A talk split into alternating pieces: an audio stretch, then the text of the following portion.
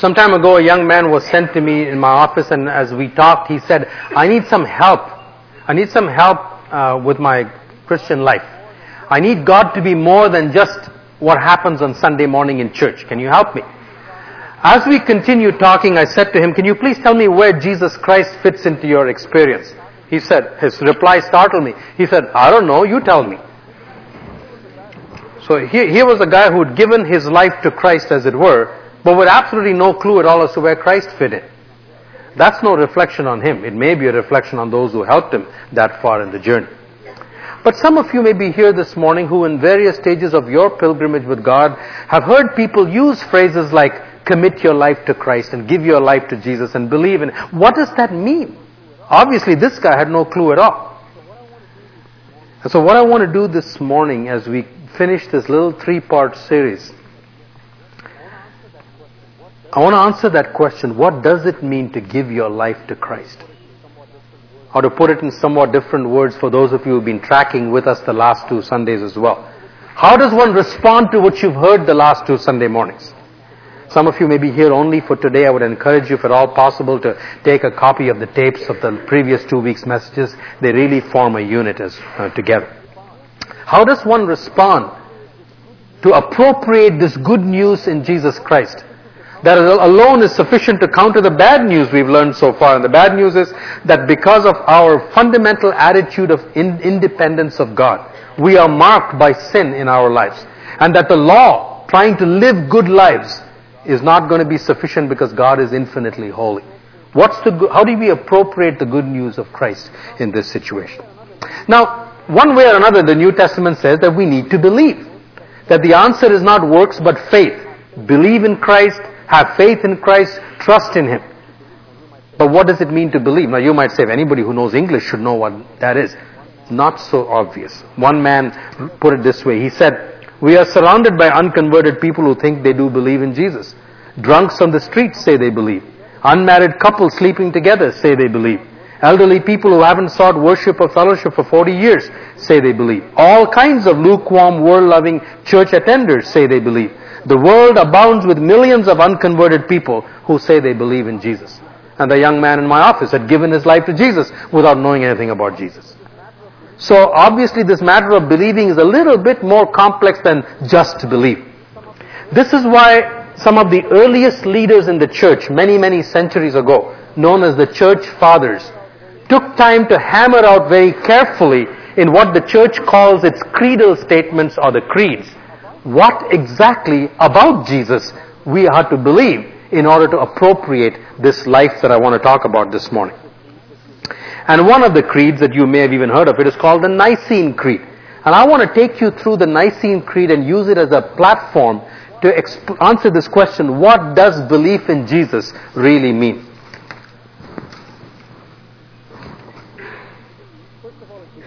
Okay. First of all, it begins by saying, I believe in one Lord Jesus Christ, the only begotten Son of God, begotten of His Father, before all worlds. That's the first phrase I want to stop at.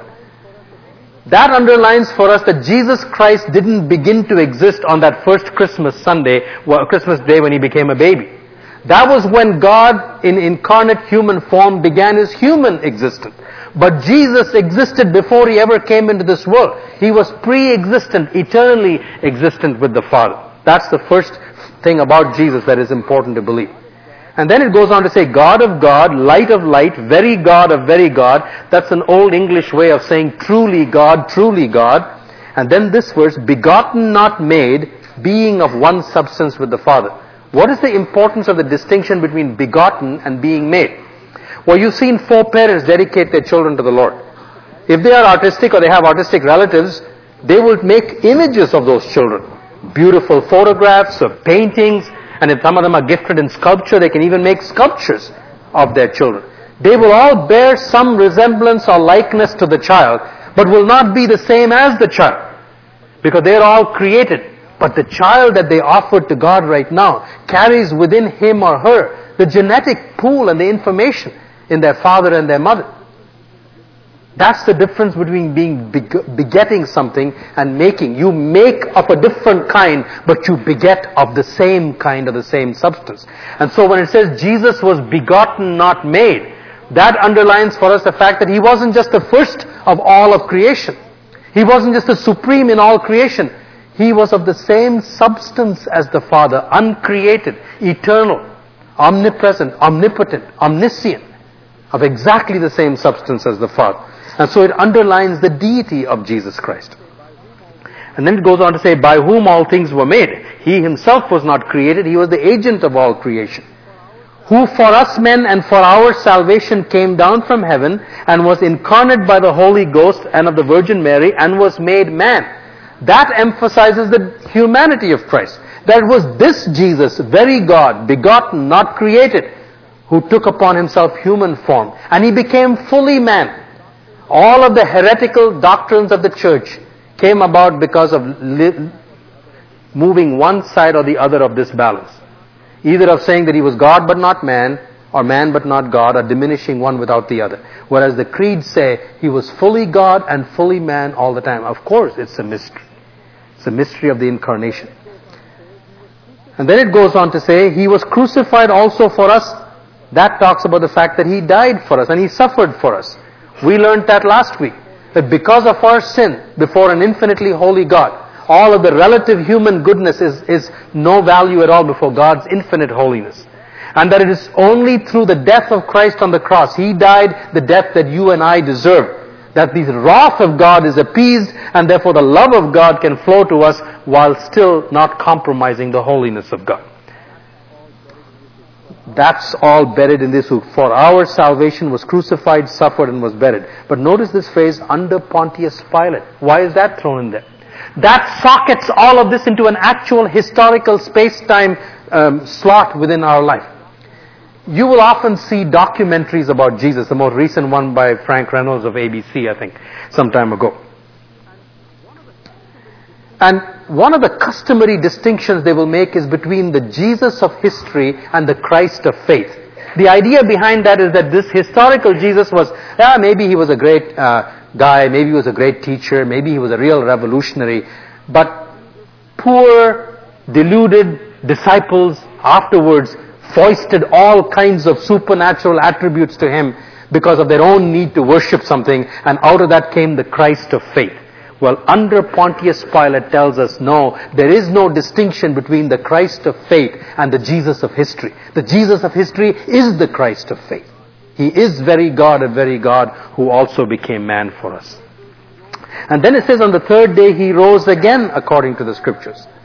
And the resurrection of Jesus Christ we learned last week was the guarantee that we have that Christ's death on the cross was indeed sufficient to pay the price for your sin and my sin. That which we could not do, He did.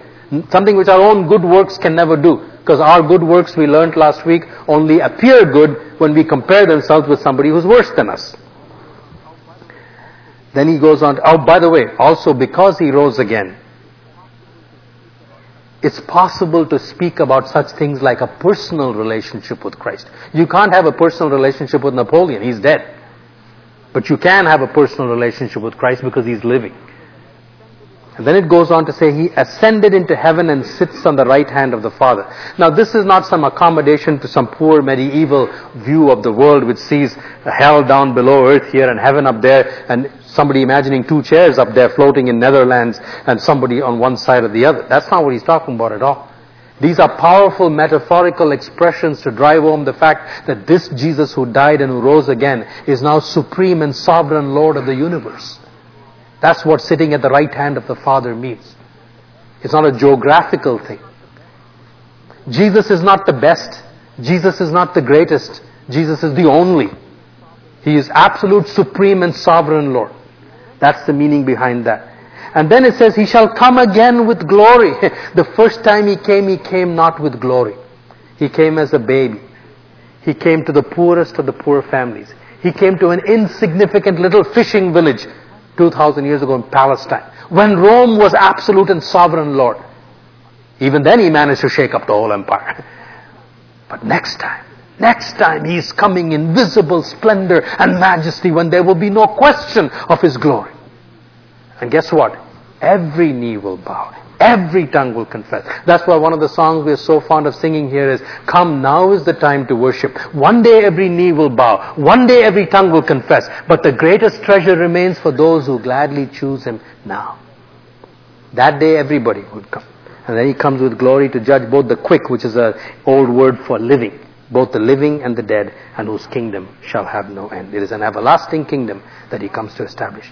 This is what it means to believe in Jesus. And if we believe this about Jesus, then, then the life that He promises becomes ours. And so for the rest of this morning, I want to focus on the last little part. What happens? What happens when we believe in Jesus this way? In one sentence, death is swallowed up in life. And I want to amplify that. Remember we learned that because of Adam and Eve's act of rebellion against God and because of that sinful independence that we all share and have inherited, we are marked by the five faces of death. When, when we believe in the Lord Jesus Christ the way I have now explained it to you, and when we acknowledge Him as our Savior and Lord, each one of those five marks of death are touched by life. Let me explain and illustrate each one of them. First of all, spiritual death was the fundamental problem. They hid from God. God was no longer a natural part of their life. Instead of spiritual death, we now have spiritual life. In one of the, probably one of the most best known verses in the Bible, John chapter 3, Jesus says, God so loved the world that He gave His begotten Son that whoever believes in Him, and we now understand what it means to believe in Him, should not perish but have everlasting or eternal life. But that by itself may create a wrong impression that eternal life is just some unending business that starts after we die. In the meantime, we are consigned to the same life that we now live, marked by those five faces of death. No, that's why Jesus goes on to also say, this is life eternal that they might know you, the only true God, and Jesus Christ whom you have sent. Knowledge for the Greeks was primarily intellectual, but knowledge in biblical words is experiential.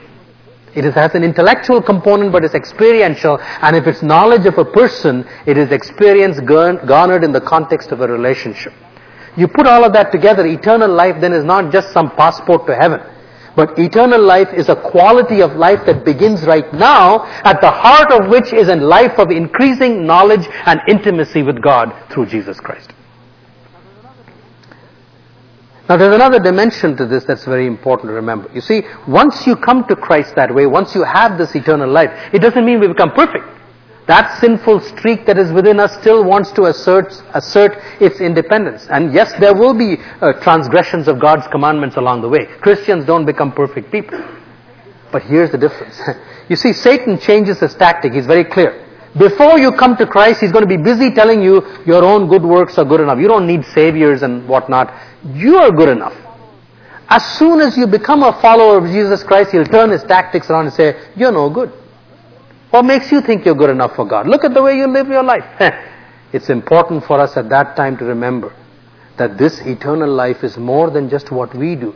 This eternal life, this relationship with Christ is not just based on my commitment to Him, it is based on His commitment to me to still love us even while He hates the sin in our lives. Those four parents, they've already changed many, many diapers that are odious. Some bad enough that you've got to almost do this. Sometimes those kids will throw up half digested meals that smell even worse. What do parents do when that happens? They don't just push the child away. They run to the child to clean her or clean him up because they love that child. Because they're already in relationship with that child. But that doesn't mean they're going to let them wallow in their muck. That's exactly what God says to you and to me. When we commit ourselves to Jesus, He says, I enter into a covenant relationship with you. I hate the sin, I'll clean you up because I love you. And so this is a life that is, begins by faith and trust, and it is continued by faith and trust. All of that is eternal life. So that's the first thing that happens. Spiritual death is reversed into physical, spiritual life. Then the second thing we learned about was psychological death. The first thing Adam and Eve did was to cover themselves up. They were no longer comfortable with the way God had made them. They were no longer comfortable with the person closest to them seeing them just the way they are. We talked about it as psychological or internal alienation. How does, how does new life come to affect this? Uh, I call it, I call it soul life. When Christ comes into us, our souls become alive in a new way as well. Or to use modern day lingo, our, our self-image, personal strength, call it what you will, begins to change. Let me give you a couple of illustrations. Well, one of the closest, most dramatic illustrations in my own life, and I've shared this with some of you a few years ago, was my father. My father committed his life to Christ in the way that I've just explained it to you three days before he died when he was 80 years old. For those 80 years, my father was a very taciturn man. He would sit through hours in the midst of people and say nothing. And when Sheila would ask him, come on, Tata, say something, he'd say, oh, I don't have anything to say. He didn't think he had anything valuable to say. Uh, he claimed he had no preferences in taste for food. He claimed he had no preferences for anything in life. He claimed he had no opinions on anything. I think he really believed that it didn't amount to much, whatever the reasons were. But those last three days before he died, when he committed his life to Christ, it was a totally different man. As Sham observed, she said, he was more alive when he was dying than he ever was when he was living. He would laugh. He would give orders. He would want to become part of every conversation that was going on. In fact, I overheard my mother say to one of her friends, how can I be sad when he has turned the hospital room into a party room? My father? If you'd known him, that would, that's what soul life is. Comes alive. And Jan, Janice Henderson two weeks ago gave us a beautiful illustration of soul life. When she talked about how Christ took the traumas of her past that led her into a seven year battle with an eating disorder, years of therapy, and then coming into Christian community, and not just getting healed, but God taking that pain and making it redemptive. And listen, listen some of you who have suffered deeply in your past. Secular psychologists can take you as far as identifying that pain, getting you in touch with it and uh, uh, verbalizing it, get dealing with repression and suppression, but then they are bankrupt at that point. They cannot pour meaning into your suffering. Only in Jesus does suffering find meaning because through Jesus' suffering, humanity was redeemed. And He can take your suffering and turn it into redemptive influence. I'm no testimony to that. He has not, he has spared me a lot of anguish, but Janice was a vivid testimony. Another thing, another aspect of soul life is significance. Janice also talked about how God was using her now to minister to other people and filling her with all kinds of energy. Physical energy, emotional energy, love. You see, even though your commitment to Christ is an individual thing, as soon as you make it, you'll find there was a corporate dimension all along. You only make that decision as an individual, but as soon as you do, you realize that you become part of this thing called the church. And just like, and the, and the favorite analogy in the Bible for the church is the human body. Just like this arm and these feet and these eyes and whatnot, they're all different components that are organically connected together, are connected to the head through the central nervous system and taking orders from the same place. Only then can an arm be an arm or an eye be an eye. Detach it and see what happens to it. In the same way, to be a Christian means to be organically connected to the rest of the body. And just as this hand serves the eye if something suddenly hits the eye, in the same way, we are, this life within us is intended to serve one another in the body. And the Bible tells us that when we believe in Christ and when we commit ourselves to Him, the Holy Spirit gives us gifts. Each one of us is uniquely and individually wired by God, along with our unique temperaments and passions and our uh, talents, our values. And they are combined together in such a way as to serve. And when we serve one another, we find significance. Last night, I was, I was tired last night. I finally went to bed. But as I put my head down on my pillow, I said, Lord, I just thank you. Thank you for this day. thank you for the unbelievable privilege of just serving the Church of Jesus Christ here life would be empty without being used, some way being used by a holy God, along with others, for God to do something that brings glory to His name. And so psychological death is swallowed up in psychological soul life. Now the third thing we saw was social death. Adam and Eve started blaming one another. So the division was not only between God and man, the division was between one another.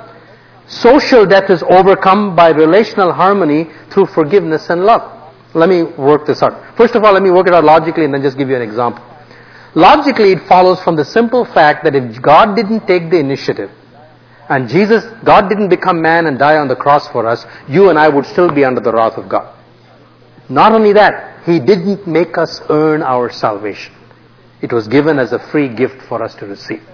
And the logic part of it is very simple. It says, if I became a Christian through the sovereign initiative of God, and I was given this gift of eternal life and forgiveness without having to work for it, how can I make another human being earn their forgiveness from me? It's as simple as that. In fact, if you want to, if you will withhold your forgiveness until people earn it, you are not yet a Christian. You know that? Because you don't understand what forgiveness is all about.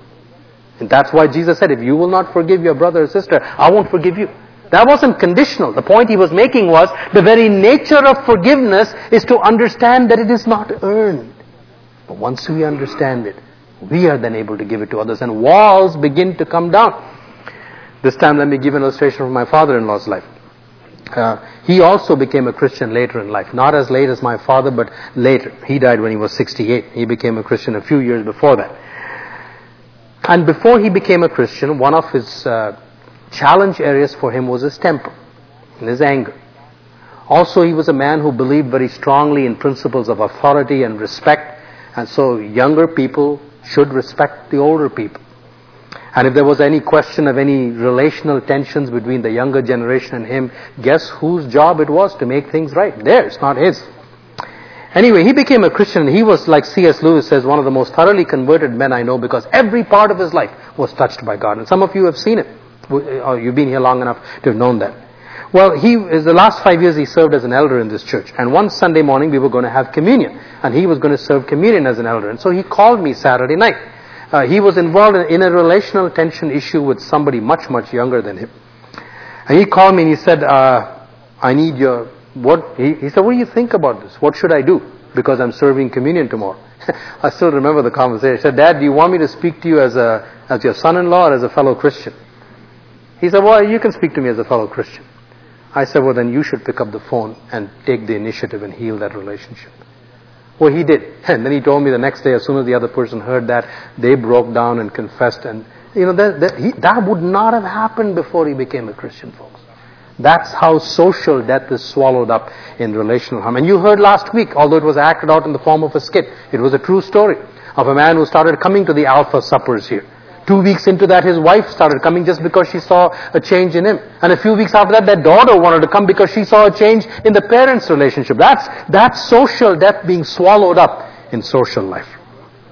Now the fourth area we saw was vocational death where God said to Adam and Eve, from now on in the fulfillment of your primary work responsibilities, you are going to be marked by that. Adam, you will bring forth food from the ground. By the sweat of your brow, there'll be thorns and thistles. In other words, work will be problematic. And Eve, you will not only bear children in pain, you will raise them in pain. And those parents can testify to that as well. What happened to vocational death? It's swallowed up in vocational life. And for this, I need to go to probably the one man who's written better on this subject than anyone else. You've heard me recommend Os Guinness's book, The Call, many, many times, and I'll keep doing it as long as I live. Uh, I've never heard anybody write like this on the subject of work and vocation. He talks in this book about a man by the name of Studs Terkel, who did a series of interviews with people who work, and he got them talking about their work and how they feel about their work. Here's, here's how he summarized it. Oops, sorry. He says most people live somewhere between a grudging acceptance of their job and an active dislike of it. But a recurring theme in their interviews is a yearning for a sense of meaning that comes when calling precedes and overarches work and career. They work, but they want more than work. They want something to pour meaning into their work. But Guinness goes on to say, but there's a catch 22, at least in the way modern work is done. And the catch 22 of modern work is this. Neither work nor career can be fully satisfying without a deeper sense of calling. True. But calling itself is empty and indistinguishable from work unless there is somebody who calls.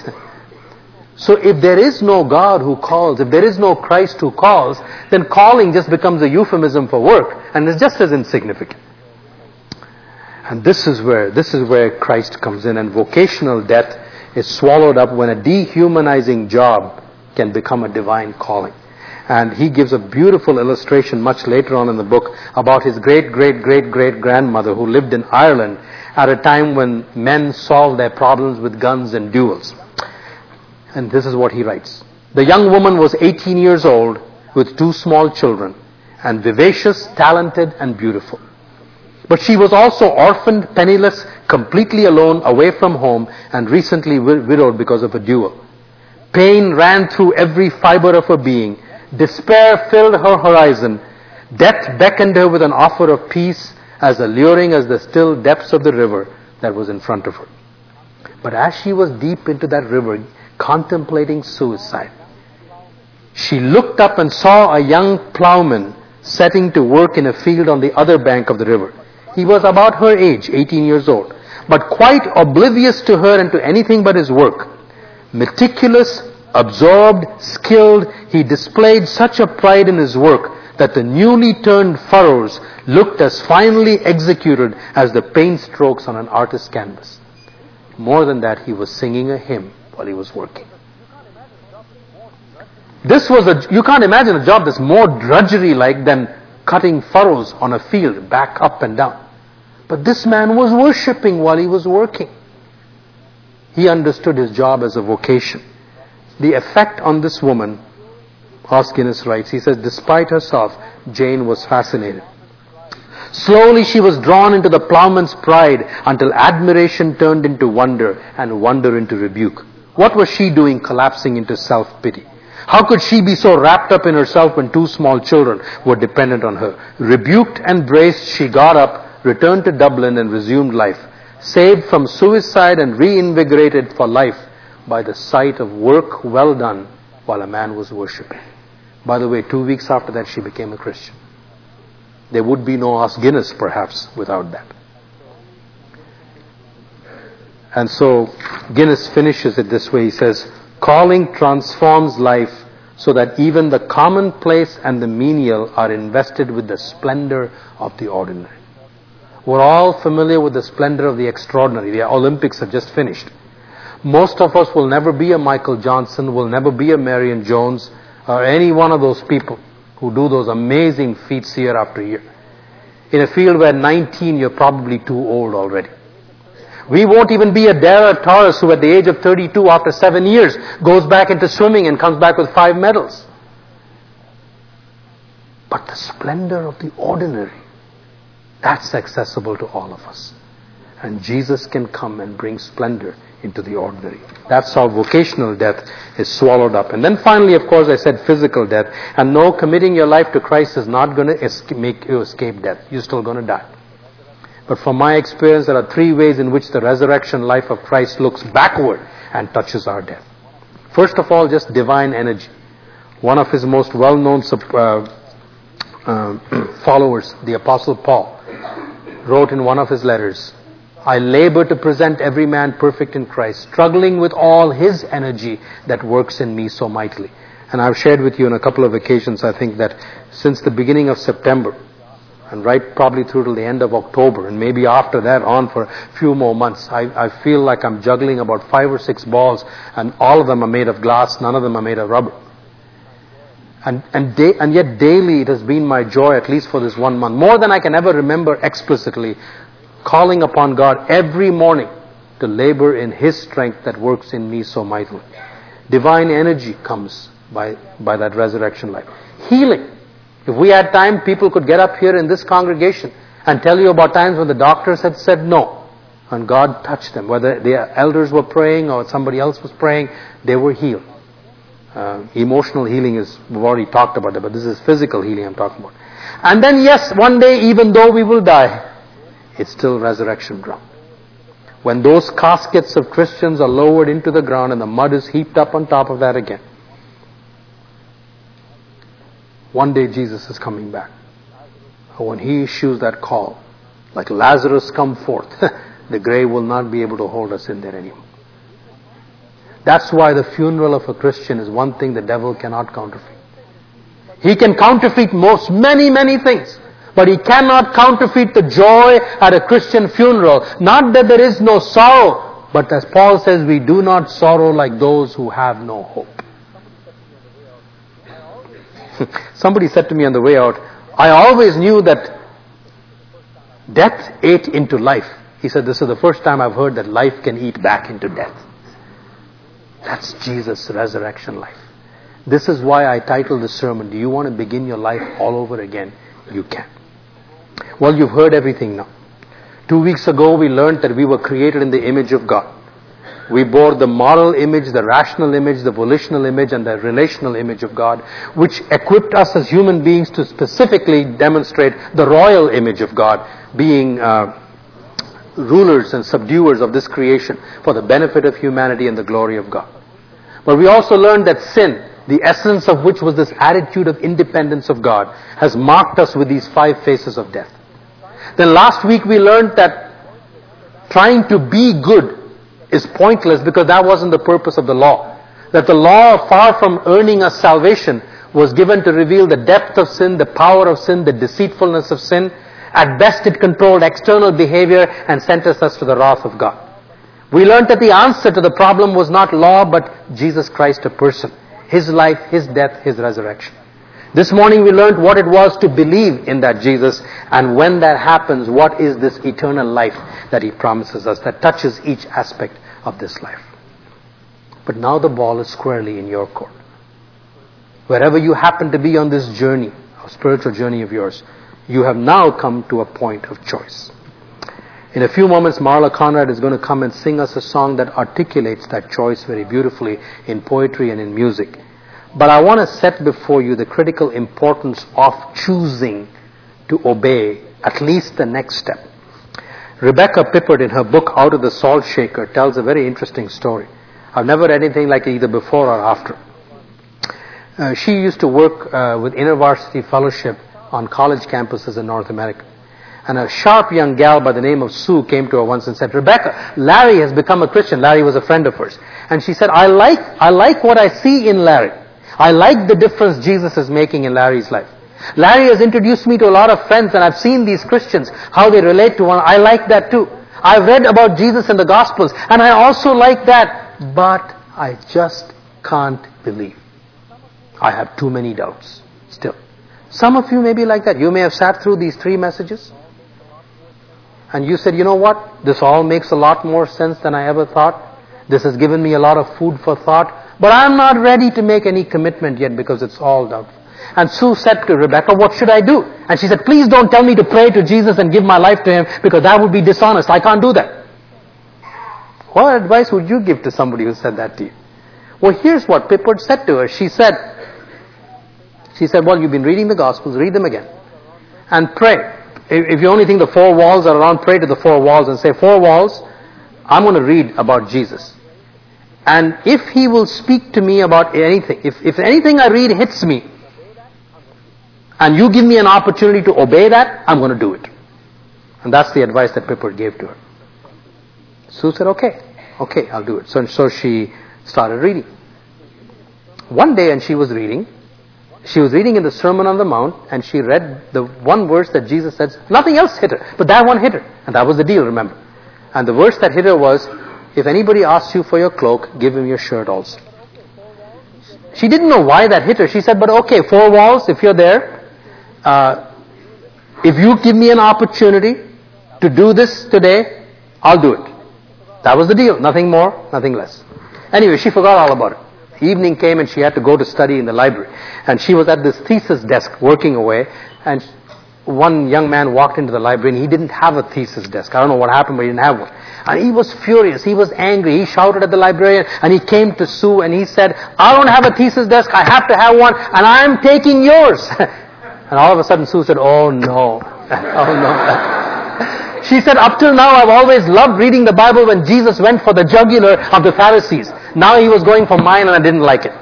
And she said, I quickly tried to make deals with Jesus. Well, can't I do it some other way? I'll give you, I'll give you tithes, I'll go to church, but do I have to give my thesis desk up? But she realized at the same time that that was the deal. and so she said to the guy, you can have mine. Now, of course, it was his turn to be shocked. He said, why would you do that? Why would you give it to me? And when she explained it, that was even less of an explanation for him because he said, why on earth would Jesus ask you to do something so stupid and crazy as that? And she said, in that instant, she said, I knew everything I heard was true. Because she said to him, because he wants you and me to have something far more than thesis desks. And she said to Pat Pippert, in that instant, I knew, and all my doubts went away. So all I'm setting before you is the next step of obedience, whatever it is that God is asking. And for some, it may be doing exactly what Sue did. Okay, okay, four walls, I'll read the Bible, and if something strikes me and you give me a chance to do it, I'll do it. Or will you make that much of a choice? For others of you who, who want a little bit more content, sign up for those alpha suppers. I mean, you've only heard three messages. I could have preached ten on each one of these sermons. And mm, somebody does it much better than I on those videos. And for nine Wednesday nights, you'll have a wonderful opportunity to have a good hot cooked meal. Uh, listen to a stimulating video that amplifies many questions that perhaps I haven't had a chance to cover. You'll get a chance to sit down in small groups and discuss with people the implications of it. And maybe then you will hear Jesus say, take the next step. So as Marla comes and sings for us, will you just let this settle within you? And just ask Jesus, are the four walls? Behind those walls surprise you? May you hear His voice speak clearly the next step that He wants you to take. And as you do, may the eyes of your heart be enlightened to know Him. And for those of you who've been on this journey a lot longer, who have made that first choice, may this increased understanding that you have of your faith bless you with joy and with a desire to become a channel that many, many more can hear and understand and use so much more clearly. Go in Jesus' name.